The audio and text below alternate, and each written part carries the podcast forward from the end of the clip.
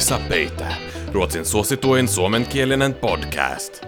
Juontajina Lovisa Lärä ja Marika Pietilä.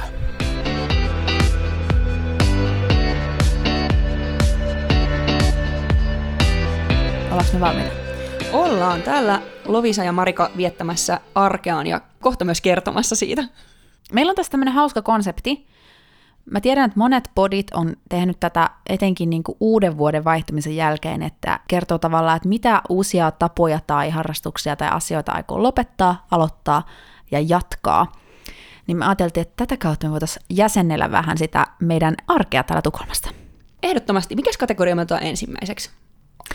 Mun mielestä voidaan ensiksi päästä eroon pahoista tavoista tai asioista, jotka me halutaan meidän elämästä poistaa tai lopettaa, niin lähdetäänkö siitä? Mieti, jos mä haluankin lopettaa jotain hyviä asioita. Totta, no sekin on. joo. Olen ollut liian kiva, no ei vaan.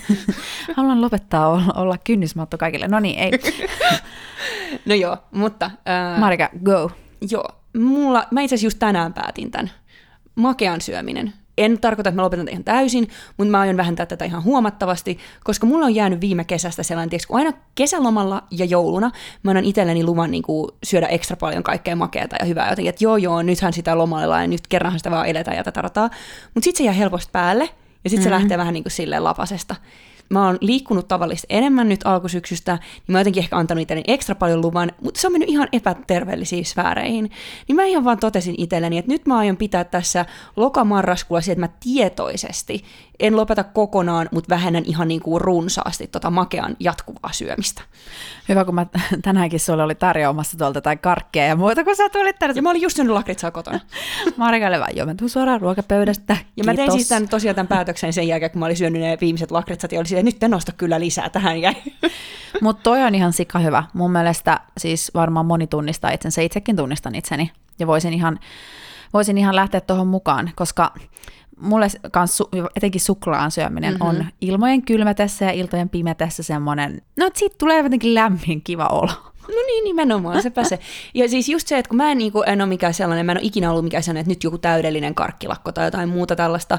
Mä en oikeastaan edes usko ihan tollaiseen. Mutta se, että kyllä sitä pitää ihmisellä olla myös sellainen terve suhtautuminen omaa, että kun huomaa, että niin kuin nyt tässä ei ole enää mitään järkeä, että syötyy yli joka päivä mm. vähän karkkia tai jonkun jälkiruoan tai jotain, niin sit voi ehkä vähän miettiä, että niin kuin, ei tämä ole hyväksi edes hampaille. niin, no Johonkin niinpä. se raja pitää vetää. Mm. Joo, ja ehkä tuohon kategoriaan menee myös, mikä on monille tuttu se, että kun kesän jäljiltä on vähän semmoista tissuttelua, että saattaa niin kuin lomalla ottaa olusen per, per päivä, ja sitten mä huomasin, että ennen, ennen kesälomiikin, niin meillä oli kuitenkin töissä jatkuvasti jotain sellaista kivaa kesä tai muuta ja näin, niin mä ehkä, mä, mä oon kanssa miettinyt, että, niin että viikolla en nauttisi alkoholia, että viikonloppuisin joo, mutta et ei tule liikaa semmoisia arkiiltoja, missä tulee nautittua vaikka viiniä illallisen yhteydessä tai jotain muuta. Eli tämä on nyt tämä perinteinen, mulla on tyysi, No niin. terveellisemmät elämäntavat, voi voi. Mutta siis mit- on me, kaikkihan me näiden samojen arkiongelmien kanssa aina painitaan. Niin, mutta toihan on silleen kaikkien iltapäivälehtien ja ylipäätään kaikkien uutismedioiden vakkari aihe kesän lopulla silleen, näin pääset kesätissuttelusta eroon. Joo, nimenomaan kesätissuttelusta ja kesäkiloista ja mitä näitä kaikki on. Ja näin pääset taas niinku kuntoilun alkuun ja muuta, mutta Oh. No, ollaan nyt tällaisia stereotypioita. ollaan. Okei, mun lopettaa kategoriassa on myöskin ylimääräinen shoppailu. Hmm. Tämä on paha tapa, joka mulla etenkin silloin, kun on näitä sesonkin alaja kaikissa verkkokaupoissa silleen kesällä juhannuksen tienoilla alkaa kaikissa mun lempparikaupoissa, niin mä kyllä teen mielestäni ihan järkeviä ostoksia, että mä ostan niinku, no usein luonnonkuituja ja siis semmosia kestäviä ajankohtaisia vaatteita, miten se on ajankohtaisia, siis klassisia vaatteita, mutta mun täytyy myöntää, että mulla välillä se lähtee lapasesta, että sit niitä Klarnan maksuja on niin kuin aika monta siellä odottamassa, ja tuntuu, että kesän jäljiltä niin tuli vähän liikaa, mutta ja nyt mulla on etenkin, mulla on siis säästötavoite, mä oon lähdössä tammikuussa reissuun muutamaksi kuukaudeksi, ja mun pitää oikeasti säästää paljon rahaa, jotta mä voin lähteä sinne, joten meitsi lopettaa shoppailu. No sitten, seuraava kategoria. Mitäs uusia tapoja tai asioita, harrastuksia me aiotaan aloittaa tänä vuonna 2022 syksyllä? Tätä mun oli vähän vaikea siinä niinku keksiä, mikä nyt olisi just sellainen, kun mä en ole mitenkään erityisesti päättänyt, että aloitanpa tätä tai muuta. Mutta yksi asia, mikä mulla on pyörinyt tässä alkusyksystä päästä, mikä mä oon niinku ihan tietoisesti kyllä vähän niinku aloittamassa tämän asian, niin mä oon niin sellainen suorittaja-ihme, että mä en yritän saada saman päivän aikana, on kahdet to että mä haluan saada nämä kaikki asiat nyt pois päiväjärjestyksestä, että siinä voi olla silleen, että, että niinku töiden jälkeen, niin silleen, että laita eväslaatikot, käy siinä siinä harrastuksessa, maksa noin laskut, teet toi, teet toi, teet toi, ja sitten se on silleen, että aina niitä jää kuitenkin tekemättä, ja sitten niinku ihan liikaa, ja se elämä on sellaista just vaan niinku sellaista pitkää to-do-listaa, koska niitä jää aina, sitten tulee aina seuraavalla päivällä uudet ja näin. Niin mä oon todennut, että kun toisilla, monilla ihmisillä tämä on niin toiseen suuntaan, että asioita jää kauheasti tekemättä, mä sitten taas yritän tehdä liikaa yhdessä päivässä, niin mulla on uusi tämmöinen, että niin mä ajattelen, että on ihan ok löytää edestään sen, minkä taakseen jättää tai tälleen. Ja. ja että on ihan ok jättää huomiseen, minkä voisin tehdä jo tänään. Et siis en mä nyt tarkoita, että mä jätän las- laskut maksamatta tai kämpän kokonaan siivoamatta, mutta se, että mun ei ole pakko, että niin mä voin vähän katsoa että no, onko mun nyt ihan oikeasti pakko tänään tehdä toi juttu? Ehkä Joo. mun ei ole. Ehkä mä voin tehdä vasta huomenna tai ylihuomenna. Ehkä mä voisin levätä tänään. Niin, eli sä oot just semmoinen, miksi sen sanotaan, bulldozer, joka vaan niin kuin tsekkaa to-do-listalta Joo. tehtäviä. Ja mä niin kuin kiinnitin tähän huomioon siinä kohtaa, kun mä huomasin tuossa jossain kohtaa, että jonain vapaa-päivänäkin, niin sitten kun mulla olisikin ollut aikaa, niin mulla on jäänyt niin tämä mindsetti päälle, että pitäisi tehdä, niin mulla oli koko ajan silleen, että olisiko nyt jotain, kun mulla olisi kerrankin aikaa, että mä voisin tehdä näitä asioita mm, pois mm. alta. Ja mä sanoin, että herra Jumala, sen takia mä oon tehnyt niitä asioita pois alta, että mulla olisi tämmöinen päivä, kun mulla on nyt, että mulla olisi aikaa vaan olla ja tehdä spontaanisti tai vaan makoilla sängyssä ja huvittaa. Siis Marika, mä en kestä, mulla on aivan täysiä vastakohtia tähän, koska tiedätkö, mitä mulla lukee mun aloituslistalla? Arjen parempi suunnittelu ja aikatauluttaminen. Mä sitten taas on silleen, että mun koko elämäni on sellaista, sellaisia lokeroita ollut tässä, siis myös vapaa-päivä, tämä vapaa-päivä nyt lokeroelämässä, niin tuossa vietä vapaa-aika. Mm. Mulla on, mulla on nimittäin todella paha tapa just ähm, liittyen tuohon semmoinen, että mm, välillä mulla jää viesteihin vastaamatta ja mm, klassinen tämmöinen, kun pitäisi buukata lentoliput johonkin, vaikka Suomen reissulle tai muuta, vaikka mä tietäisin siitä reissusta silleen kolme kuukautta etukäteen, niin mä jätän silti viimeiselle viikolle sen lentolipun buukkaamisen, ja sit mä kiroilen sitä, kun se on niin paljon kalliimpi kuin mitä se olisi ollut, jos mä olisin sen kolme kuukautta sitten buukannut. Siis mä en tiedä mihin tämä liittyy, mutta mun luonteessa on joku tosi hämärä, pimeä paikka, joka on semmoinen, että mun on vaikea suunnitella asioita hirveästi etukäteen. Mä oon enemmän tosi spontaani, musta on kiva tehdä asioita silleen, vaikka mä olisin sen tavallaan suunnitellut päässäni just, että tiedän, että tuona viikonloppuna tapahtuu jotakin, niin mä silti lykkään ihan viime tippaan sitä niin kuin ihan konkreettista aikataulua sille, sille tapahtumalle. Ja tämä tietysti aiheuttaa no, taloudellisia vaikutuksia, että reissa on kalliilla, mutta tietysti myös sellaista jatkuvaa stressiä, että mulla on niin kuin päässä tekemättömiä asioita ja maksamattomia laskuja ja kaikkea tuommoista, mihin mä vaan jostain syystä saa tartuttua.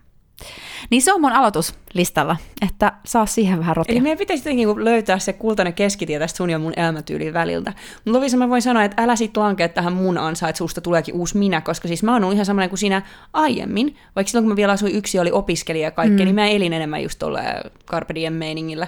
Ja sitten mä olin silleen, että pitääpä ryhdistäytyä. Ja nyt mä huomaan muutamia vuosia myöhemmin, että tulipa ryhdistäydyttyä hieman liikaa. joo, no joo, toikin on ihan hyvä pointti, mutta mä luulen, että mulla on siellä aika pitkä matka. Siis, koska mua ihan ahdistaa se, että mun pitää istua alas ja alkaa tekemään jotain, mitä mä oon niin vältellyt, vaikka just niitä lentolippujen varaamista. Vaikka se on silleen, but why? Niin kuin, että mä haluan lähteä sen reissuun, mä haluan tehdä mitä ikinä mä oon tekemässäkään, mutta se on vaan jotenkin ihan ylitse pääsemätön välillä se itse tehtävä. Ja sen takia Mä ostin itse asiassa nyt vi- pitkästä aikaa kalenterin, paperikalenterin. Siinäkin mä otan sulta mallia, mä tiedän, että sä oot hyvin analoginen. Olen erittäin paperikalenteriihminen. Joo, mä jopa kyselin mun instassa, että tietääks joku, mistä saisi sellaisia kivoja, koska tiedätkö, lukioaikana Suomen lukiolaisten liitto antoi joka vuosi kaikille lukiolaisille sellaiset upeat kalenterit, ja se oli mun raamattu. Siis mä pipersin siinä joka ikisen, tiedätkö, jonkun vartin tarkkuudella mun menot, ja mä voin niin paljon paremmin. Ja se on myöskin niin hauska katsoa niitä tälleen jälkikäteen vuosia myöhemmin. Mä koristelin ne kannet, mä päällystin ne kontaktimuovilla ja tiedätkö, kirjoitin sinne tyyliin, tänään olin treffeillä, ja niin kuin siis kaikkea tollasta, mikä oli niin kuin, no päiväkirjan virkaa melkein toimitti. Täytyy sanoa, että tälleen kuukauden jälkeen, niin mä en oo päässyt tuon mun uuden paperikalenterin kanssa tähän samaan rutiiniin, mikä on tosi harmi, mutta mä yritän vielä. Niin, mun mielestä se ainakin auttaa ihan hirveästi just hahmottaa sen, koska mä just merkkaan kaikki mun menot ja muut, ja varsinkin sanotaan, että tämmöiset niin aikuisuuden mukanaan tuomat asiat on tehnyt, että mä mun tarvii olla, että mä, mä en vaan voi olla ihan niin spontaanisti kaikista asioista, kun on sellaisia asioita kuin vaikka just asunto, jonka mm. omistaja, joka pitää aina hoitaa kaikki maksut ja muut ajalla ja muuta. Mm. On sellaisia asioita kuin vene, joka ei vaan voi niinku olla siellä ilman, että sun pitää niinku joskus nostaa se maalle mm. ja joskus ottaa veteen, ja että et sä voi jättää jotain tekstiiliä sinne homehtua koko talvikaudeksi. Että sulla pitää olla vähän sellaista suunnitelmallisuutta enemmän elämässä. Mm. Niin tollaiset asiat on sellaisia, että mä tulisin hulluksi, jos mulla ei olisi jotain kalenteri, siis vaikka se olisi sit digitaalinenkin, mm. mutta mihin mä voin laittaa niitä, et, ja just jotain tietynlaisia to-do-listoja, koska mä unohdan asioita mä stressaan vielä enemmän kuin siitä, että mulla on ne mun listat, niin siitä, että mä, ne kaikki on jotenkin, että, että niitä vaan aina tulee, että ai niin sekin asia, ja ai niin sekin asia, apua, nyt mä oon unohtanut sen, toi on vielä pahempi. Mutta kun mulla noi kaikki asiat on mun päässä. Et sä mä en- muistat ne kaikki, sulla ei ikinä jää mitään unohduksiin. Ei, en mä silti unohda on tosi asioita. hyvä, että siis Ne- muistaa ne kuitenkin. Niin, mutta ehkä ne sitten vie multa jotain aivokapasiteettia turhaan, että mä yritän pitää päässäni niinku viiden kuukauden menot ja minä päivinä on mikäkin lento ja mihin aikaan ja, ja niin No jos se toimii, niin siis mikä ettei. Mielellään minäkin, mutta mun täytyy sanoa, että mulla ei ole noin hyvä muisti. Ei, no mutta se, ei, mä oon nyt sitä mieltä, että se ei ole kauhean tervettä, että, että mä jotenkin elän näin tälleen ah, lahopäisesti. Mm. mutta okei, okay, se oli sun aloituslistalla eh, vähän ottaa chillimmin. Joo, nimenomaan. Antaa just itsellesi, sallia itsellesi sellainen lepääminen ja Niin, muu. aloitan sen, että vo, ö, jätän asioita myöhemmän elämäni tehtäväksi, että ei tarvi kaikkea saada siinä maanantai-iltana tehtyä, vaan siellä on vielä tiistai- ja keskiviikkoiltakin, että Mm, tulevaisuuden Marikan ongelmia. nimenomaan, nimenomaan. Tulevaisuuden Marikolla lisää ongelmia. Mun aloituslistalla on myös yksi ihan sairaan hauska juttu. Mä oon hankkinut PT, eli personal trainerin. Wow. Mihin Mm. sä tarvit sitä, kun sä jo juoksit se 30 kilsaakin, mistä kerroit viimeksi sillä Leading Loppetissa, ja mä enemmän sitä PT tarvisin, mutta en kyllä hankkisi. Funny that you asked. Mulle salilla käyminen on aina ollut semmoinen inhokki-asia. Se varmaan liittyy alkujen alkujaan siihen, että mä en tiennyt, miten niitä laitteita käytetään. Tämmöinen hyvin klassinen, että en halua mennä sinne ja näyttää tyhmältä. Mm, Mutta myöskin semmoinen, että, että uusien rutiinien muodostaminen, niin siinä kestää mulle aikaa. Niin kuin kaikille ihmisille, mitä sanotaan, että täytyy joku kahdeksan viikkoa jotain asiaa tehdä ennen kuin siitä tulee rutiini. Any case. Mä ajattelin, mihin mä voin tänä syksynä laittaa rahaa. Okei, mä just sanoin, että mä haluan säästää, mutta mun terveys ja hyvinvointi, siis tiedätkö, mä lähden tässä 30, mä ajattelin, että jos jotain, niin siihen omaan kuntoon ja hyvinvointiin pitäisi panostaa. Ja mulla sitten usein, just kun on kiireistä arkea, tosi kuormittava työ, paljon niin kuin sosiaalisia menoja, niin se treeni on se, mistä mä aina tingin. Mulla se lentää ensimmäisenä prioriteettilistalta ulos. Ja nyt mä päätin, että ei. Nyt minä vaikka maksan itseni kipeäksi siitä, että mä menen sinne salille, koska mun on pakko mennä, koska siellä on joku, jonka, jolle mä oon luvannut, että mä tuun sinne. Nyt mä haluan kyseenalaistaa kiva tähän väliin. Joo. Pitääkö sen olla just sali? Olisiko se voinut olla joku muu tapa pitää kuntoa ja terveyttä yllä? Koska mä en vaan taju tätä. Siis nyt ihan oikeasti en vaan taju. Parikymmentä vuotta sitten niin se oli aika pieni prosentti ihmisistä mun käsittääkseni, jotka Suomessa ja Ruotsissakin kävi salilla. Mm-hmm. Ja nykyään siitä on tullut joku tollanen, että niinku, se on suurin piirtein yhtä tärkeää, että joka ikinen ihminen käy just salilla, vaikka on sata muutakin liikkumisen ja urheilun mm-hmm. muotoa, kuin se, että tyyli käy nukkumassa ja syömässä ja vessassa. Ja mä en vaan ymmärrä tätä, että mikä ihmeen niinku, terveyden mitta se on, että se käy just kaikista paikoista salilla, niin mä haluan vaan kysyä, että oliko tämä niinku sen takia, että sä jotenkin ajattelet, että sali on se, mikä on se tie terveyteen ja hyvinvointiin, vai olisiko sulla ollut jotain muitakin mahdollisia vaihtoehtoja, kun sä et ilmeisesti siitä salista niin paljon dikkaillut? Hmm, hyvä, erittäin hyvä kysymys. Ehkä rehellinen vastaus on, että mä en edes tullut ajatelleeksi tota. Koska tätä mä oon itse, kun mä en vaan, mä oon siis kokeillut salilla käymistä, ja mä oon saanut myös esimerkiksi Börjeltä joskus tai kaverilta apua, että näin ne laitteet toimii, että ei mulla ole tollaisesta kiinni, mutta mun mielestä on ihan järjettömän mielikuvituksetonta ja tylsää vaan tehdä siellä niitä samoja liikkeitä siinä samassa ympäristössä siellä hienhajussa sisätiloissa niin jatkuvasti, ja mua ei kauheasti lohduta se, että jossain juoksumatolla, niin siinä edessä on joku kiva maisema, mitä voi katsella, tai pyörän Ei. edessä näkee, että tällaista, jos tällaista vuoristotietä ajan ei, ei, Ei, auta. ei. Mä en menisi ikinä salille pyöräilemään tai juokseen. Never. Sellaisia asioita, mitä voi tehdä Ja niitä mä lähinnä voisin tehdä siellä, koska ne on kivoja liikunnan muotoja mun käsittääkseni. Joo, ei, ei, ei. Kyllä mä juoks, juoksuni mä juoksen edelleen ulkona. Mutta ehkä mä halusin nimenomaan siis sitä lihaskuntoa. Mä ajattelin, että se tukee mun juoksuharrastusta, mm-hmm. joka siis ei myöskään ole ollut mikään harrastus viime aikoina. Muuta tätä leading loppetia lukuun ottamatta. Mä en ollut siis juossut ollenkaan varmaan tässä muutama kuukauteen. Mm. Mutta PT mä ajattelin, että se on niinku semmoinen, että mä saisin sieltä tavallaan hyvät eväät ja hyvän startin tähän mun syksyyn ja tavallaan joku tällainen mm. ää, niinku, rutiini. Ja oothan sä ajassa kiinni, koska tuota tekee aika moni muukin. Joo, ja sitten mua nauratti se, että mä kyselin mun Instassa vinkkejä, että kuka tuntee hyviä PTtä Tukholmassa, ja sain hyviä vinkkejä paljon, kiitos niistä. Mutta sitten, kun mä en oo mikään sali, mä en tykkää siitä jossain vaikka Ruotsin suosituin isoin kuntosaliketju, yksi niistä on Sats, että se on semmoista bulkkimeininkiä. Siellä on, tiedätkö, aivan sairaasti ihmisiä, kaikki on sellaista tosi geneeristä, niillä tunneilla, ryhmäliikuntatunneilla on just silleen ihan sikana porukkaa, että jos sä menet johonkin bodypumpiin, niin hyvä kun saat siellä tilaa itsellesi. Tuommoista meininkiä mä en missään nimessä halunnut, joten mä olin silleen, kuulkaa, minäpä menen tällaiselle premium-salille, että jos tässä nyt kerran lähdetään tällä lailla satsaamaan, niin satsataan sitten isosti. Tiedätkö, että haluatko käydä kaupassa tämmöinen kiva käsityöläisputiikki, jossa kaikki on silleen eh, vartavasten tehty ja valmistettuja, vai haluatko mennä käymään kaupassa jossain Iikka Stourmarketissa, jossa on hyllytolkulla sitä tavaraa? Tiedätkö, tämä mun mielestä niin kuvaa hyvin. edes niinku nyt fiiliksen sitten tässä. Joo. se okei. Okay. Joo, ja siis mähän käyn nyt samalla salilla kuin muun muassa ilmeisesti Josefine Bonebush, äh, Mm, eli siis tämä Sulsiidanin- Mik, Mik, Mikkan. Mikkan, joo, ja sitten suosittu Elska Meisar, ja siinäkin hän on se passanäyttelijä. En mä kyllä sitä häntä siellä nähnyt, mutta mä vaan kuulin näin, että hän olisi siellä kanssa. Ja siis mulla on tämmöinen uusi seelantilainen personal trainer nimeltä, sanotaanko vaikka Paul, ja mua jännitti ihan sairaasti mennä sinne eka kerta. Mä olin silleen, että oh my god, että mitä tästä tulee. Se olikin tosi kivaa. Mä oon ehtinyt tässä nyt jo viiden viikon aikana muodostaa itselleni sellaisen rutiinin, että mähän vihaan aikaisia aamuja mm. ja mä vihaan sitä salia.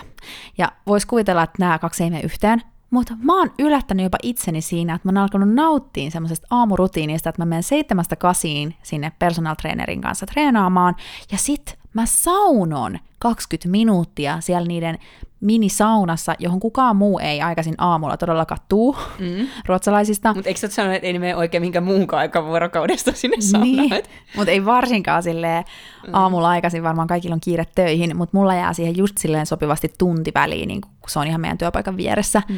Niin sit mä otan itselleni semmoisen sen hetken siellä saunassa, että mä juon vettä ja mä vähän niin kuin meditoida ja orientoitua siihen tulevaan päivään ja mulla on ihan sika hyvä fiilis, kun mä oon kerrankin treenannut Ja siis kuinka monen aamuna viikossa teet? yhtenä aamuna. Huh, sentään. Mä jo ajattelin, että jos tää on joku viitenä aamuna viikossa, niin mikä ihminen mä oon, että mä en ikinä pystyisi tohon. Ei, ei. Joo, joo, mulle, sitten. mulle ei, riitä, ei riitä todellakaan rahat siihen, se on sen verran tyyristä puuhaa. Mä se oli rahasta. Mulle se olisi ollut sitten taas, no varmaan rahastakin, mutta siis kiinni siitä, että mä en pääsisi kyllä sängystä ylös useampana aamuna viikosta ton takia. Joo, kyllä se, kyllä se yksi päivä menee, että tulee lähteä niin aikaisin. Joo, siis mä oon itseni todella positiivisesti yllättänyt, että musta oli tähän. Että voin suositella lämpimästi, jos haluat satsata itseesi vähän ekstraa jonain ajanjaksona elämässä, niin pari PT-tuntia ihan varmasti ehkä niinku tuo sellaista itseluottamusta siihen, että jos on tämmöinen salivihaaja kuin minäkin, että mm-hmm. et tietää jotain liikkeitä, mitä voi siellä tehdä. Mm. Love it. Mutta kuulostaa hyvältä. Siis joka tapauksessa, tai siis lähinnä se tos mun mielestä kuulostaa parhaalta. Ja että kuulostaa, että sä nyt tykkäät siitä. Koska mä olin ensin, että ei nyt tuossa ole mitään järkeä, että sä vaan niinku, että jos sä sanot, että sä vihaat salilla käymistä, ja sit sä pakotat itse sitä tekee, ja vielä aikaisin aamulla, mitä sä oot vihaavas, niin mä silleen, että eihän niinku, onko se sitten hyväksi sulle, tai että niinku, mikä sun suhteesta koko treenaamiseen tulee olemaan, jos sä yrität vaan pakottaa itse tekemään just niitä asioita, mistä sä mm. tykkää sellaisen aikaan, missä sä tykkää. Mutta jos se luo sulle tota hyvän olotuntoa, niin siitä nyt mun mielestä kaikki pisteet sulle. Niin, joo, ja kyllä mä luulen, että siitä on oikeasti apua just silleen semmoisen tukilihaksiston kasvattamisessa. Mutta on tässä vielä pitkä matka, että mä johonkin satsille enää ostasin korttia. Siis mä ostin kerran, kun Ruotsissa on kanssa tämä, onko se liiku, mikä tämä on, terveys, friskvårdsbidrag, mikä se on suomeksi? Niin, se on siis tällaista Liikunta- ja tapauksessa terveystuki tai joku. Joku sellainen, en tiedä, mutta siis Suomessakin saa kaikenlaisia liikuntaseteleitä usein Joo. vaikka niin kuin, äh, siltä työpaikalta, missä on. Joo, niin. Vähän vastaavaa, mutta on tämmöinen tuki, mitä siis työnantaja voi maksaa maksimissaan, jos euroissa 5000. puhutaan, 500 mm. euroa vuoden aikana Jep. työntekijälle. Eri firmoissa eri verran. Joo. Joo, meillä on just toi 500 euroa, ja kerran mä tein niin, että mä ostin sillä koko summalla uh, vuoden mittaisen salikortin tonne satsille, ja arvatkaa kuinka monta kertaa mä kävin siellä vuoden aikana. Kaksi. Okei, vähän enemmän. Viisi. Vielä vähän enemmän. 12. No 11 kertaa. No niin, eli siinä. Eli se oli niin kuin vähemmän kuin kerran kuussa, Vähemmän kuin kerran kuussa, jos joo. se niin kuin jakaa vuoden ajalla. Joo, ja siis äh, kun miettii tosiaan sitä niin kuin kertasummaa, niin about yhtä kallis siitä tuli kuin, no okei, okay, ei ihan, mutta silleen, että eihän tuossa ollut niin kuin mitään järkeä. Ja tähän mulla onkin lifehacki kaikille. Jos sä oot semmoinen ihminen, joka tietää, että tulee ajanjaksoja elämässä, kun ei tule käytyä salilla, vaikka niin kuin, että on yhtäkkiä jotain reissuja paljon tai paljon muita menoja näin, mä oon just semmoinen, kuten ehkä kuulitte äsken, että mun on vaikea vielä suunnitella mun elämää eteenpäin, niin mä en osta enää nykään mitään kuukausisalikorttia, vaan mä ostan Clipcoot, kertakortin. Mä oon ostanut semmoisen tänä vuonna sen mun liikuntatuen avulla, no nyt mä yritän tietysti näitä PT-tunteja maksaa sillä, mutta sitten myöskin niin mulla on noita kertakortteja semmoiseen urheiluäppiin kuin Bruce, Ruotsissa toimii, missä sä voit siis eri saleille, balettistudioihin, joogastudioihin, ties mihin yksittäisiä tunteja tavallaan ostaa sen saman sovelluksen kautta niin siinäkin mä ostan aina vaan tämmöisiä kredittejä, että mä voisin vuoden aikana käyttää niitä, milloin mua huvittaa. Ja mä en osta niitä paljon, mä ostan niitä tyylin kymmenen kertaa, niin mä ajattelin, että no tää on silleen reasonable, että se tulee ehkä vielä käytettyäkin. Mutta toi on mun sama ollut uimahallissa aina. Mä siis käyn silloin tänne uimahallissa, joinain vuosina mä käyn aika paljon uimahallissa, joinain vähemmän, mutta mä ostan aina kymppikortin. Mä en Joo. osta mitään sellaista kuukaudesta, tai mä tiedän, että mä niinku en sen rahan edestä uis, plus sit, sit tulisi hirveät niinku paineet ja kaikkea. Että mieluummin mä sitten niinku ostan sen kymppikortin ja käyn niitä sit aina sitä mukaan, kun tulee. Sitten mun saattaa joskus olla, että mun menee vaikka neljä uintia siinä kuukaudessa, mutta sitten mun saattaa, että meneekin useampi kuukausi siinä välissä. Niin, niin se on niinku silleen taloudellisesta näkökulmasta järkevää. Ja koska se ei ole tosiaan mitenkään ainoa liikunnan muoto, mitä mä harrastan, niin, niin sitten mun ei ole pakko, niin kuin, että just mä keskityn ainoastaan tähän, vaan mä voin ottaa vähän tota ja vähän tota. Nimenomaan. Mä oon just kanssa tommonen, että mä tykkään juosta, välillä joogaa, välillä sitä salia, välillä jotain niin kuin, tällaista crossfit-tyyppistä treeniä jossain boksilla. Niin kuin, että en mä halua sitoutua johonkin yhteen asiaan, jota pitää tehdä niin kuin viisi kertaa kuussa, jotta se on taloudellisesti kannattavaa. Mm, kyllä. No way. Eli terveellisiä elämäntapoja. Mitäs muuta? No mulla täällä luki mun aloittaa listalla myös, nyt ehkä liittyen tähän, että mä haluan laittaa enemmän ruokaa himassa. Mä oon tästä joskus puhunutkin, että mulla tulee välillä syöty tosi paljon ulkona, ja nyt sitten aion tehdä enemmän kotiruokaa. Tätä mä jo teen. Eli tähän, tähän minä vain kommentoin, että jatkat. hallussa. Niin, sä jatkat sen ruoan. Mä jatkan. Mä haluan käydä kyllä tosin ulkonakin syömässä välillä, mutta siis paljon teen kotona ruokaa ja eväslaatikot töihin niin kuin kunnon mm. ruotsalainen aina tekee.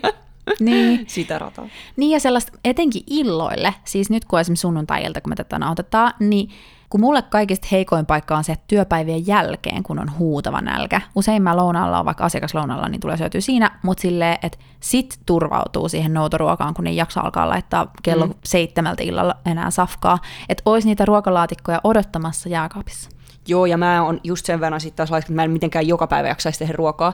Että mä teen mm. yleensä vaikka niinku lounaslaatikot kolmeksi, neljäksi päiväksi kerralla. Ei tulisi mieleen ikään, että tekisin vaan päiväksi tai näin. Et se on siis lähinnä, jos jää jostain viikonloppupäivällisesti yli, niin sitten tietty sen pakkaa maanantaina mukaan, mutta niinku mm. muuten ei tälleen vaan päivän tota. loodia. Mutta pitäisikö meidän siirtyä meidän viimeisen kategoriaan jatkaa? Mitä ajattelit jatkaa, Lovisa, nyt sitten tässä syksyn jo alettua?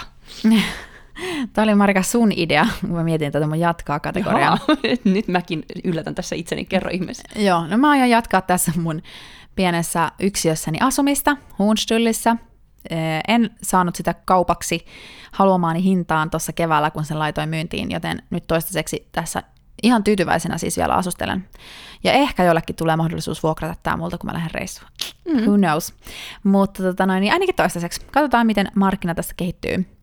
Niin ja nykyisessä talous- ja korko- ja kaikessa tilanteessa, mm. niin varmaan järkevää, sit sun matkain kannalta järkevää, koska se tosiaan mm. olisi täällä nyt niin paljon sitten ja kaikkea, että kuulostaa hyvältä ajatukselta jatkaa. Mm. Ja siis just tänään käytiin äh, Svenin kanssa tässä Hunstullissa on aina viikonloppuisin semmoinen Hunstulls-marknad tuossa rannassa. Siinä menee semmoinen kävelytie ja ravintoloita. Ja siihen tulee aina semmoisia food truckeja ja siellä oli paljon ihmisiä ja siellä ihmiset myy niiden kirpparivaatteita ja ja mm, siellä oli tänään sellainen blues-bändi soittamassa livemusaa ja aurinkopaisto ja sy- kirpsakka syysilma, siis se oli aivan täydellinen. Ja siis Hunstullista mä en, kyllä, mä en halua täältä muuttaa ikinä. Siis tää on paras paikka asua. Eli sä muuttelet sitten näissä lähikortteleissa, jos niin. muuttelet. No siis keväällä mulla oli yksi prospekti tässä eri asuntoon, mutta sekin oli Hunstullissa. Että voi sanoa melkein äm, silleen varmasti, että kyllä mä lähitulevaisuuden haluan Södermalmilla ainakin asua. On se sitten tämä kämppä tai joku muu. Tämä ei ollut varsinaisesti mulla tässä listalla, mutta mulla kyllä kanssa asun todellakin, jatkan asumista nyt tässä eteenpäin syksyllä, mm. niin tuolla Tuurilsplanilla. Ja ihan samat vivat ollut, tuossa ollaan just Börjen kanssa juteltu, kun ollaan käyty kävelyillä ja tultu kotiin nyt lomilta ja kaikkea, että ei vitsi, mitä me rakastetaan meidän kotia ja koko aluetta ja kaikkea, että niin kuin ei ole kyllä kiire minnekään, siitä voisi sanoa näin, että on ihanaa ja sitä arvostaa, että tämä jatkamiskategoria on kyllä siinä ihana. Muita asioita, mitä mun jatkaa listalta löytyy, on, mennään sitten taas näihin harrastuksiin ja kaikkea. Yeah. Mutta toinen asia, mikä on tämmöinen niin oodi ilolle multa nyt, mutta siis just tämä, että mulla on kestänyt monta vuotta aina löytää itselleni sellaisia, siis ylipäänsä sellaisia uh, urheiluharrastuksia elämää, mistä mä ihan oikeasti tykkään, mitä mä en tee vaan sen takia, että niinku terveyden takia tai niinku kunnon ta- kohottamisen takia tai muuta. Mutta toi Tenniksen pelaaminen tai ehkä harjoitteleminen olisi edelleenkin parempi sana, koska en koe olevani niin hyvä, että mä mitään kunnon matchia otan muuta kuin muiden aloittelijoiden kanssa.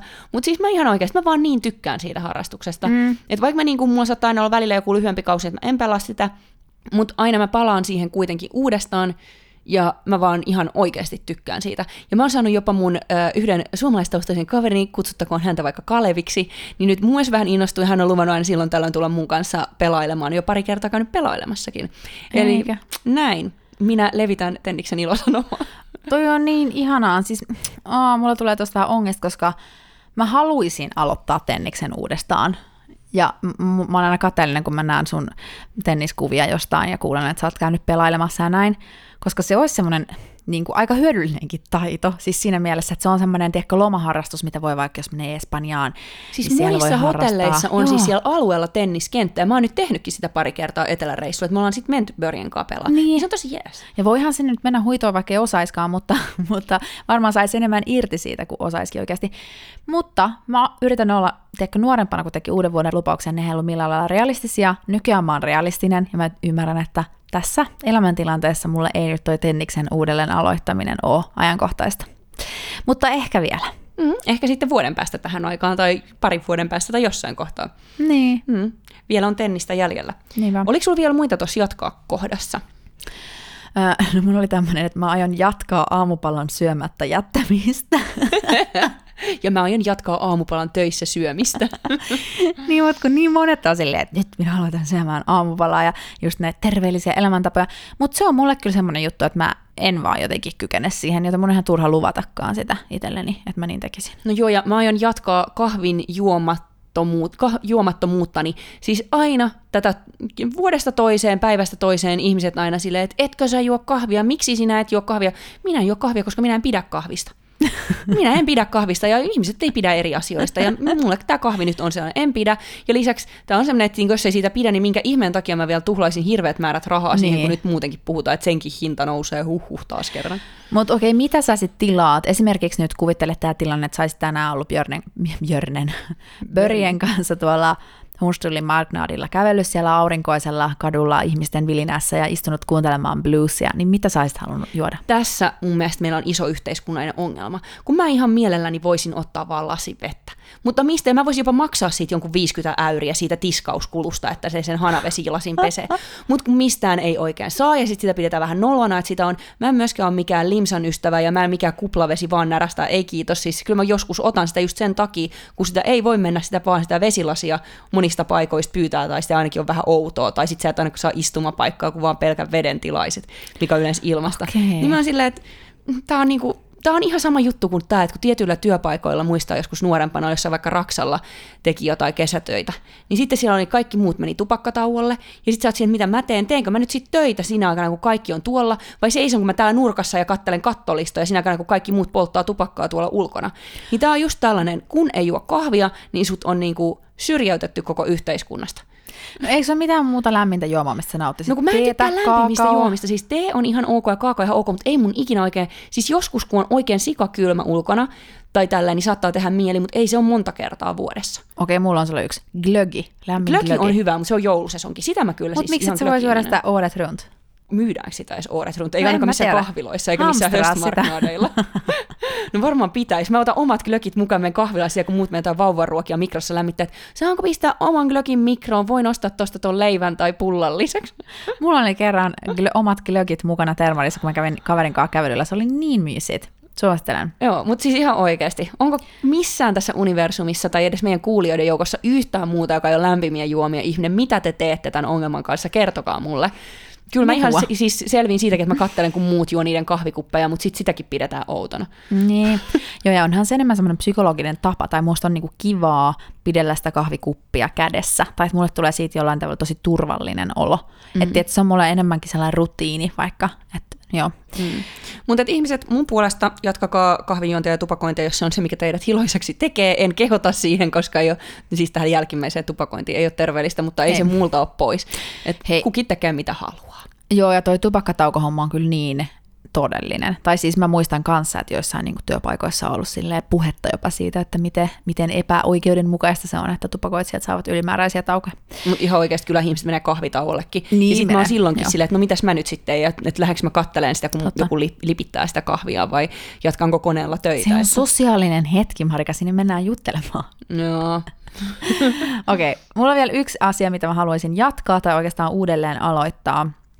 Meillä oli pitkään mun lähimpien koulukavereiden kanssa tämmöinen viikoittainen, tai siis vi- viikoittainen, mutta kerran kolmessa viikossa tämmöinen perinne kuin äh, Stockholm Restaurant Tour, kalenterivaraus meidän kalentereissa, että käytiin aina syömässä jossain ravintolassa, uudessa ravintolassa yhdessä kaveriporukalla. Ja nyt viime kuukausina täytyy sanoa, että se kalenterivaraus on ollut semmoinen, että sitä ei ole niinku oikeasti kunnioitettu, että sitten aina viime tingassa joku on perunut sen, koska... Se on niin tyypillistä tollasissa. Mm. Joo, että se roikkuu siellä kalenterissa, mutta kukaan ei ota aloitetta siihen, että mietittäisiin oikeasti, että mihin ravintolaan mennään ja mennäänkö me oikeasti sinä päivänä vai kun se, jos sulla on tietysti sellainen jatkuva kalenterivaraus, että se on vaikka joka kolmas viikko, niin se osuu aina eri päivälle. Että joskus se on joku maanantai, joskus se on sunnuntai-ilta, joskus se on perjantai-ilta, vähän niin kuin silleen huonoja päiviä. Mm. Mm, niin sit sitä ei ole kunnioitettu. Mutta mä aion nyt uudelleen aloittaa tämän, koska se oli ihan sikakiva semmoinen rutiini, että tuli nähtyä sillä tietyllä porukalla säännöllisesti ja oikeasti vaihdettua kuulumisia ja samalla testattua uusia kivoja ravintoloita, mitä Tukholmassa on aivan sairaasti. Mm. Ehdottomasti. Ja mulla on vielä yksi tähän meidän kategoriaan jatkaa täällä. Eli siis tällainen, mikä olisi voinut myös tavallaan aloittaa kategoriassa, mutta mä aloitin sen jo, niin nyt meni tänne jatkamisen puolelle. Mutta siis ähm, sä sanoit viime jaksossa, että pyöräily ei ole yhtään sun juttu. Joo. Mutta ei ole ollut munkaan juttu, tai mä en ole ikinä kokenut aina katsoa mun juttu, ja sitten mulla on ollut aina, siis mulla yksi pyörä meni rikki täällä Tukholmassa, mun ihan kaiken vanha, yksi taidettiin varastaa, ja sitten mulla on nyt tota, kolmas pyörä menossa, mutta siinä oli aina kakkosvaihde rikki. Se tarkoitti, että siinä oli vain ykkönen ja kolmonen, ja se oli aika haastavaa, koska kakkos tulisi käytettyä siinä välissä aika paljon. Mutta nyt mä oon tänä syksynä, niin mä oon alkanut pyöräilemään töihin. En siis joka päivä, mutta mä pyrin siihen, että kolmena päivänä viikossa. Mm. Ja mulla on suuntaansa 6 kilsaa, eli tulee 12 kilsaa vähintään sitten aina sellaisena päivänä pyöräiltyy. Ja mä olen siis en niinkään pelkästään se urheilun takia, okei myös Tukholmassa, koska siis toi Collective Traffic, julkinen liikenne, niin se on, se on niin täynnä ne metrot aamuisin ja kaikki, että se ei ole mikään elämys sinänsä, niin sen takia se on tietty mukavaa, mutta sitten myös se, että mulla on tällä hetkellä sellainen reitti töihin tonne TV-talolle, että siis se lähtee meiltä Turilsplanilta kotoa, se on oikeastaan melkein koko matkan rantaa pitkin näitä vanhoja niin upeita taloja toisella puolella Oo. ja rantaa toiselle, eli ensin Normalarstrandi, koko Kungsholmenin niin eteläpuoli, sitten tuosta, mikä tämä on, kaupungin talo ja tuosta läheltä, Stadshuset, mm. niin Stadshuset, siitä läheltä, läheltä noita äh, Skeppsholmenin ja siitä rannan kautta, ja sitten vielä tämä Strandvägen loppumatka siitä tota. Östermalmin rantaa, ja sitten ihan pieni matka siitä ylämäkeä ja puiston läpi sinne niin kuin, TV-talon ja radiotalon taakse, mistä sitten nimetään pyöräni. Niin tämä on niinku, siis se on niin mielettömän kaunista. Mä mietin, että pitäisi laittaa joku tietysti tommonen kamera pyörään kiinni, että saisi Mm. vaan videoitua ton oman pyörämatkansa kaikissa eri säissäkin, vaikka olisi pilvistäkin tai vähän tihuttaisi, niin se näyttää siis, se on niin mielettömän upea se reitti. Että mä ajan nyt aivan koukkuun. Ja okei, mulla ei ole siis mitään aikomusta alkaa vaihtaa sitten talvella tai talvirenkaita ja vetää tätä niinku ihan vuoden ympäri. Mutta niin kauan kuin säät sen sallii, niin aion ihan todellakin nyt pyöräillä syksyllä ja toivon, että keväällä niinku saan tästä samasta trendistä taas kiinni. Mm. Ja tämä on ihan siis wow, wow. Mä vaan suosittelen kaikille. Tämä oli, mun täytyy sanoa Marleena, meidän entinen juontaja, niin terkut Marleenalle. Minä ensimmäiset kerrat mä niin aloin tajua, että tähän voisi ehkä satsata, kun me käytiin Marleenan kanssa yhtä aikaa pelaa tennistä Siklassa tuolla eteläpuolella Tukholmassa. Ja aina kun me pyöräiltiin Marleenan kanssa sitä reittiä tennismailojen kanssa siitä Viikkarin sataman vierestä, missä näkyy siellä kaikki nämä Suomen laivat, ja sitten tota, vanhan kaupungin siitä siitä niinku reunaa pitkiä kaikkea, ja mä aina kattelin näitä just, että vitsi mitä upeita reittejä täällä, ja pyörällä pääset niinku, niin hienosti nauttimaan niistä. Toi on ihan totta muuten. Marleena on kunnon pyöräilijä. Ja sehän on sitä samaa, muistan silloin aikoinaan, että hän puhui tuosta samasta aiheesta, että kun sehän asui myös Kungsholmenilla niin, ja no, kävi töissä radiotalolla totta siellä. muuten, hän on ollut sama reitti. Sama reitti. Porilaiset vetää kuule sotkee samaa reittiä ja ihme Me ollaan siellä Normarkussa Marlenan kanssa sitä niin kuin koulureittiä totuttu, niin kuin jokainen Normarkulainen niin sotkee pyörällä, niin nyt niin kuin samoihin kuvioihin. Mutta nehän on Tukholman about parhaat maisemat, Strand ja sitten Strandvägen. No niin Siinä on, on. Niin kuin upeimmat rakennukset ja oh, Upeat niin kuin nämä, just nämä vesinäköalat, Vesi, siis aivan mielettömät. Joo. Ainoa vaan, että välillä mä voisin pyöräillä ihan tosi hitaasti vaan sen takia, että saisi tämän kaiken kuvattua itselle niin kuin filminauhalle aivoihin. Totta, joo. Joo, jos mä rakastaisin pyöräilyä, niin mä kans kulkisin tommosia upeita reittejä, mutta kun mä pidän siitä niin vähän. Mutta mä haluaisin Lovisa päästä, onko meillä lisää vielä näihin meidän kategorioihin, vai voitaisiinko me päästä tästä vähän niin kuin seuraavaan meidän arkiaiheeseen, koska mulla olisi tästä jatkettavaa vähän tästä pyöräilystä tämmöinen aasinsilta. Mm, Okei, okay. mä vaan nopea sanon, että Sano mulla ihmeessä. oli samanlainen tämmöinen työmatkaan liittyvä ajatus tuossa kesän lopulla, että mä alkaisin juoksee kerran viikossa töihin. Mm. Mutta se meni kategoriaan epärealistiset odotukset, koska mä en ole juossut todellakaan kertaakaan meille töihin. se on tämmöinen, että mä haluaisin olla elämässä, jos musta tulee jonain päivänä joko työmatka pyöräilijä tai työmatka juoksija, niin sit mä oon valmis elämässä. Mutta nyt tällä hetkellä mä oon aika kaukana. Ehkä se on hyvä, että ihminen on ihan valmis. Aina pitäisi olla ehkä jotain niin kuin vielä uusia tavoitteita, että pysytään mielenkiinto tähän elämään jäljellä.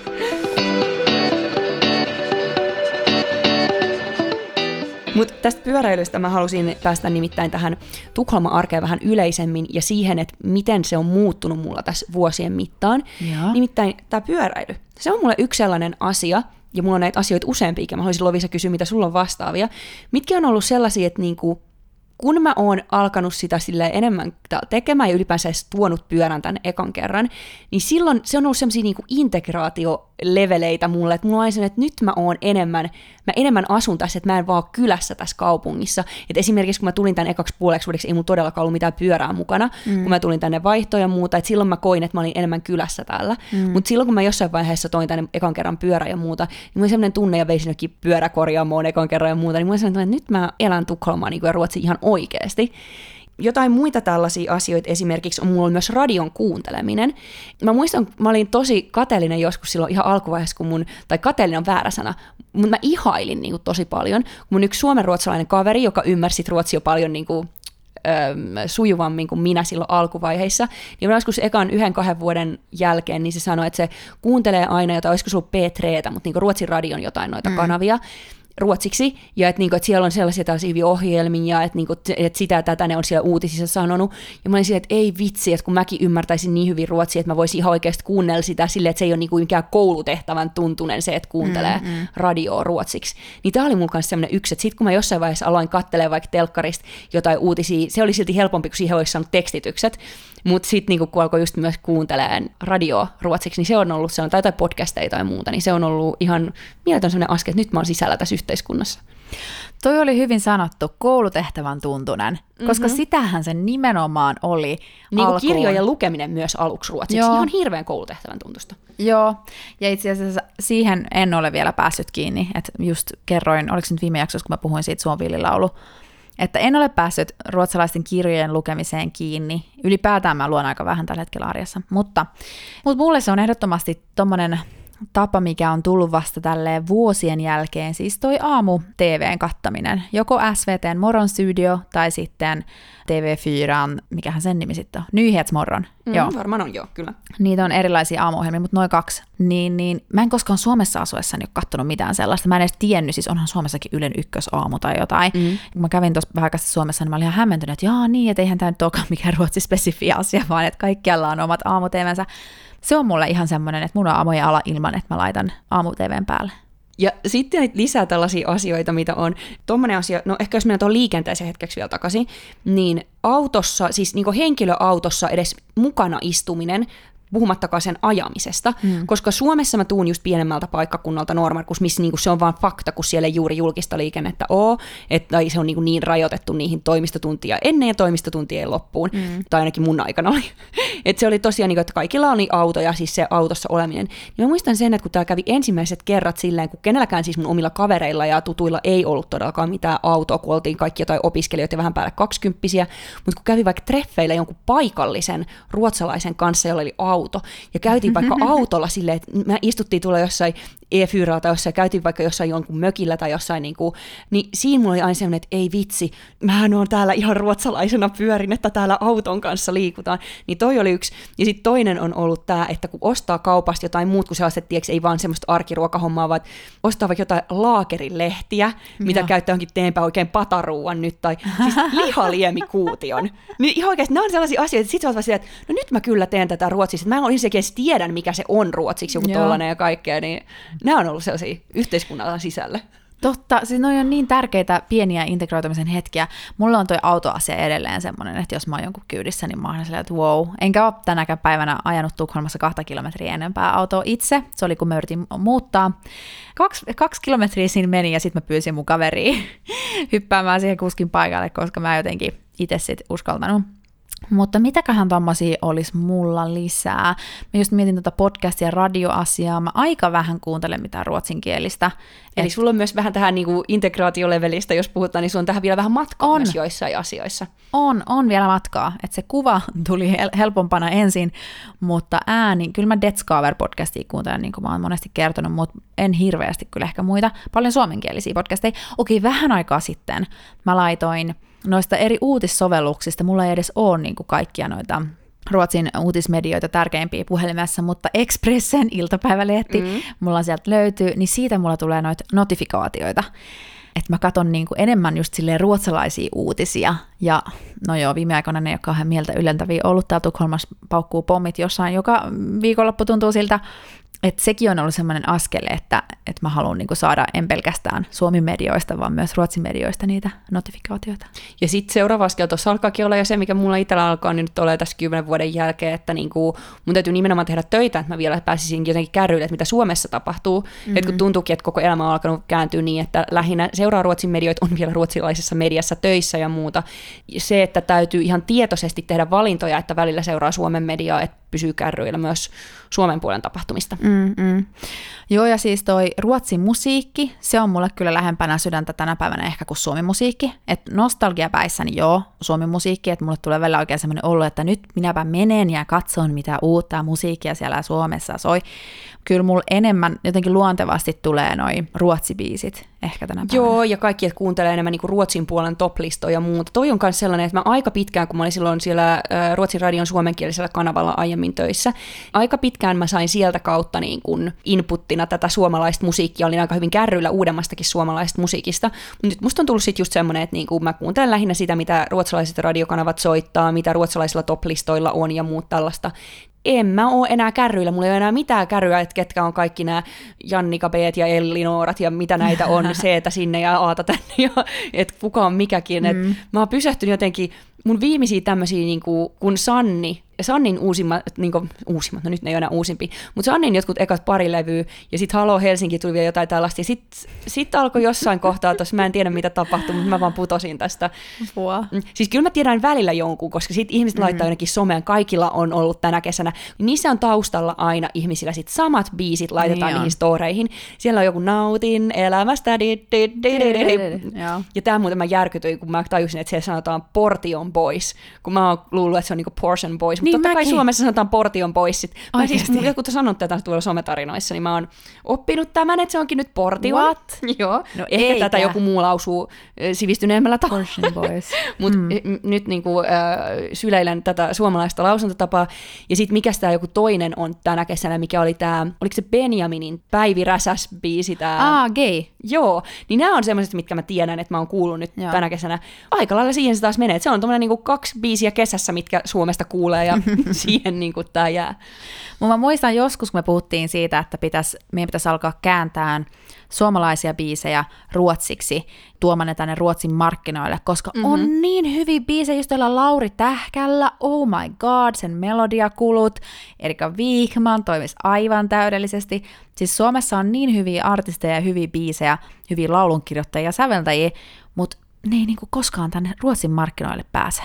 Ja se on sääli. Se on iso sääli. Eli aletaanko me niinku kirjoittaa heidän sanotukset ruotsiksi, ja sitten sanotaan, että niinku opetetaan ne lausua, ja sitten ne tekee, levyttää ne myös ruotsiksi. No vaikka, koska eikö tätä, tätähän tehtiin joskus 70-80-luvulla hirveästi. No ainakin siis Suomen suunta on käännetty ihan Niin. hirveästi. Siis joo, Joo. joo. aika paljon niin kuin englannin ja italiankielisiä biisejä. Ja jotkut sanotukset on huhhuh, ne suomenkieliset versioinnit on kyllä niin hanurilla. italialaiset biisit, joo. Joo, siis no niin nimenomaan, että äh, sono italiano vero, niin onkin muuttunut olen suomalainen ja näin. Ja siis mikä tämä on?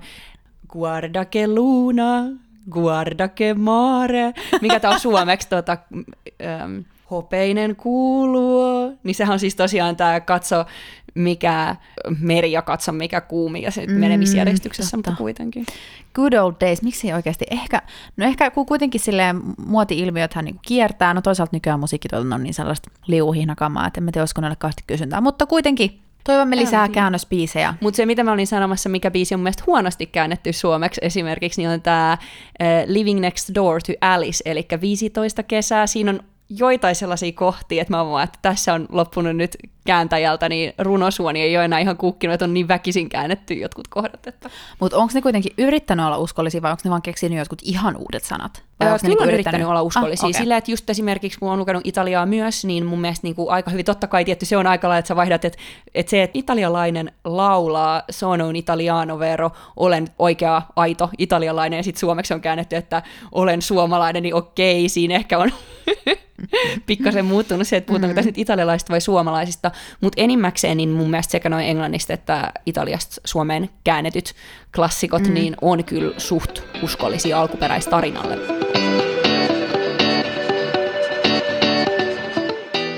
Okei, tämä menee nyt ehkä vähän off topic kuitenkin. Siis tämä vaaleissa ensimmäistä kertaa äänestäminen, kun oli Ruotsin valtiopäivävaalit ja myös kunta- ja maakunta, mikä maakäräjävaalit. Nykyään aluevaalit itse asiassa se on Ai. Muuttunut. Se, se Okei. oli ennen nämä landsting, nykyään se on region.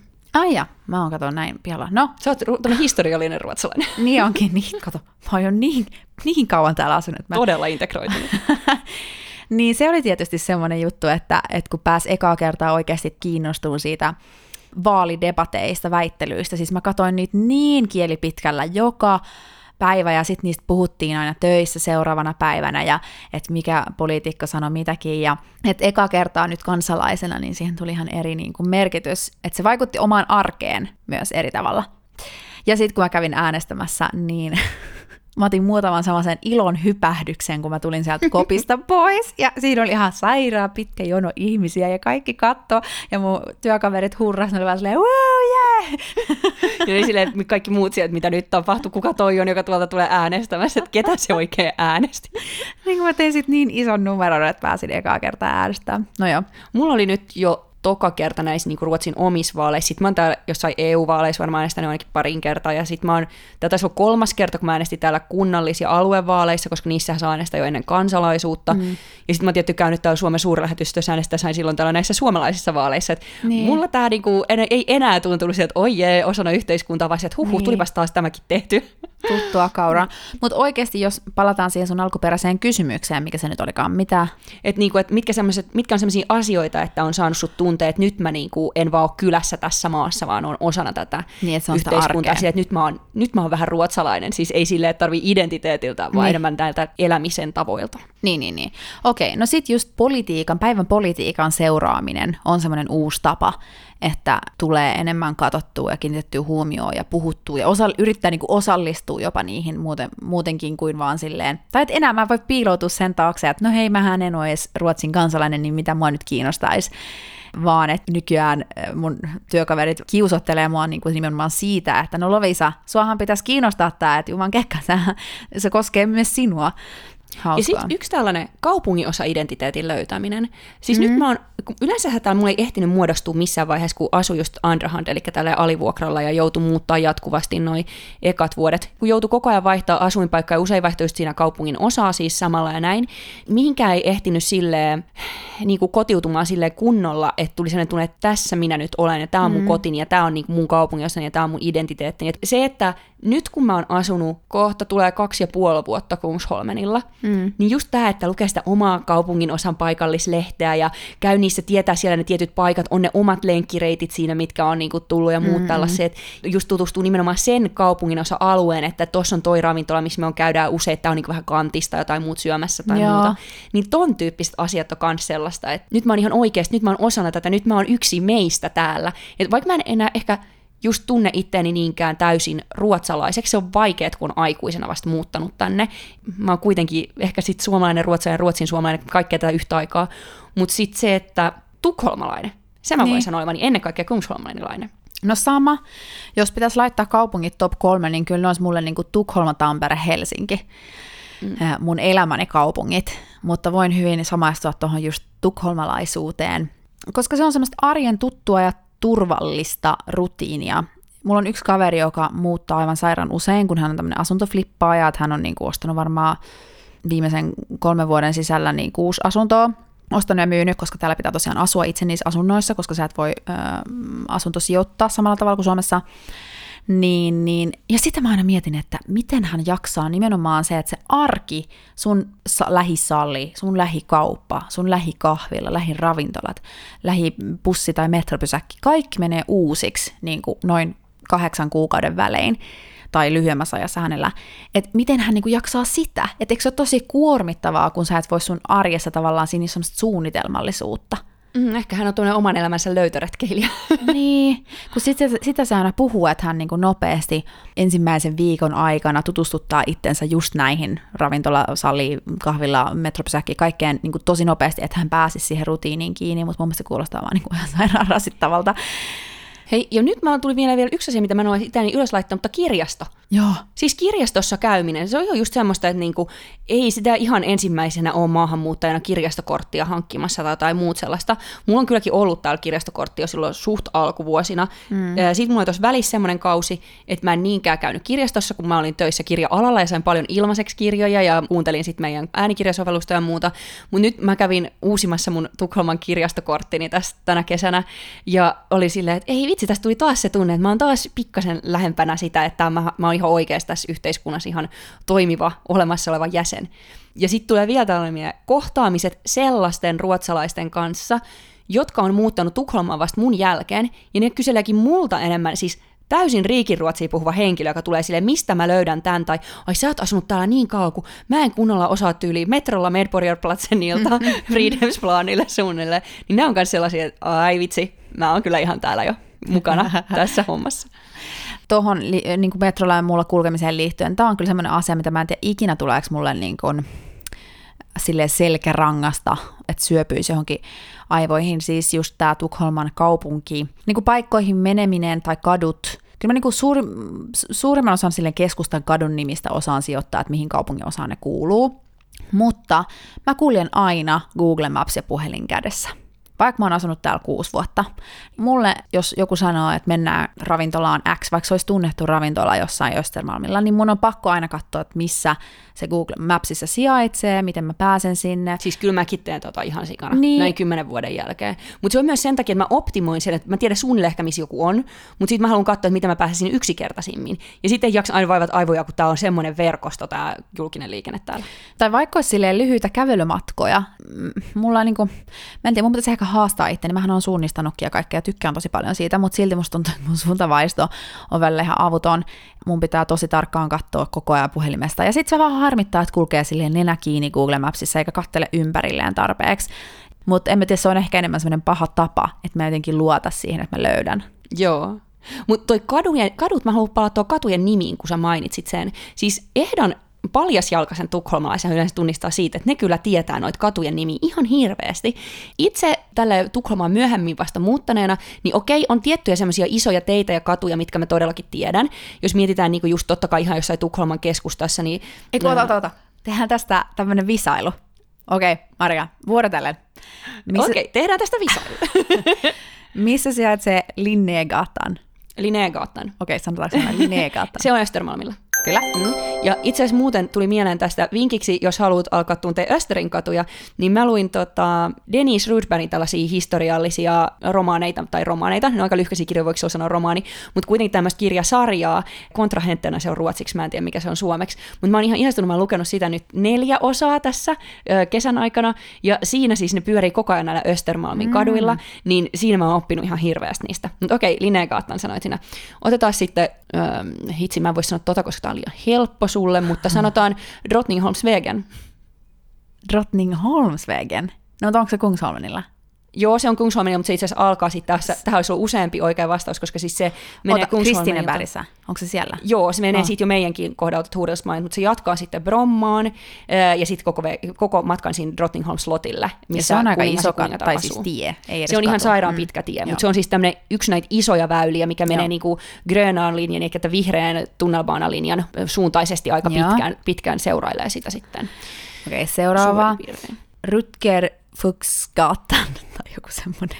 Okei, nyt mun täytyy sanoa, että mitä haju, mutta mä veikkaan, että on ehkä Österillä tai Söderillä, koska sä liikut lähinnä niillä. Se on Södermalmilla. Joo, mä sanon jonkun. Sanotaan vaikka, no tämän sun kyllä pitäisi tietää, mutta Vaasagatan. Öö, keskustassa, Normalmi. Joo, kyllä. Mä oon ollut siellä töissä. Öö, Poolhemsgatan apua, ei taaskaan tiedä, mutta mä kyllä veikkaisin taas, mä heittäisin joko Esteri tai Söderille sattuneesta syystä.